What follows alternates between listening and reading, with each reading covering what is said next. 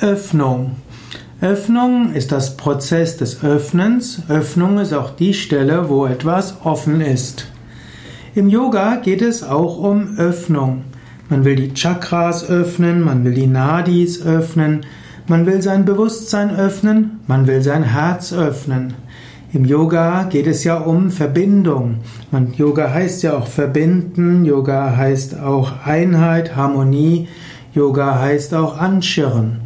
Yoga ist also auch eine Öffnung. Und wann immer du Yoga praktizierst, versuche dich zu öffnen, zu öffnen für die Tiefe deines Selbst, zu öffnen für die Anliegen deiner Mitmenschen, zu öffnen für die Erfahrung göttlicher Gegenwart.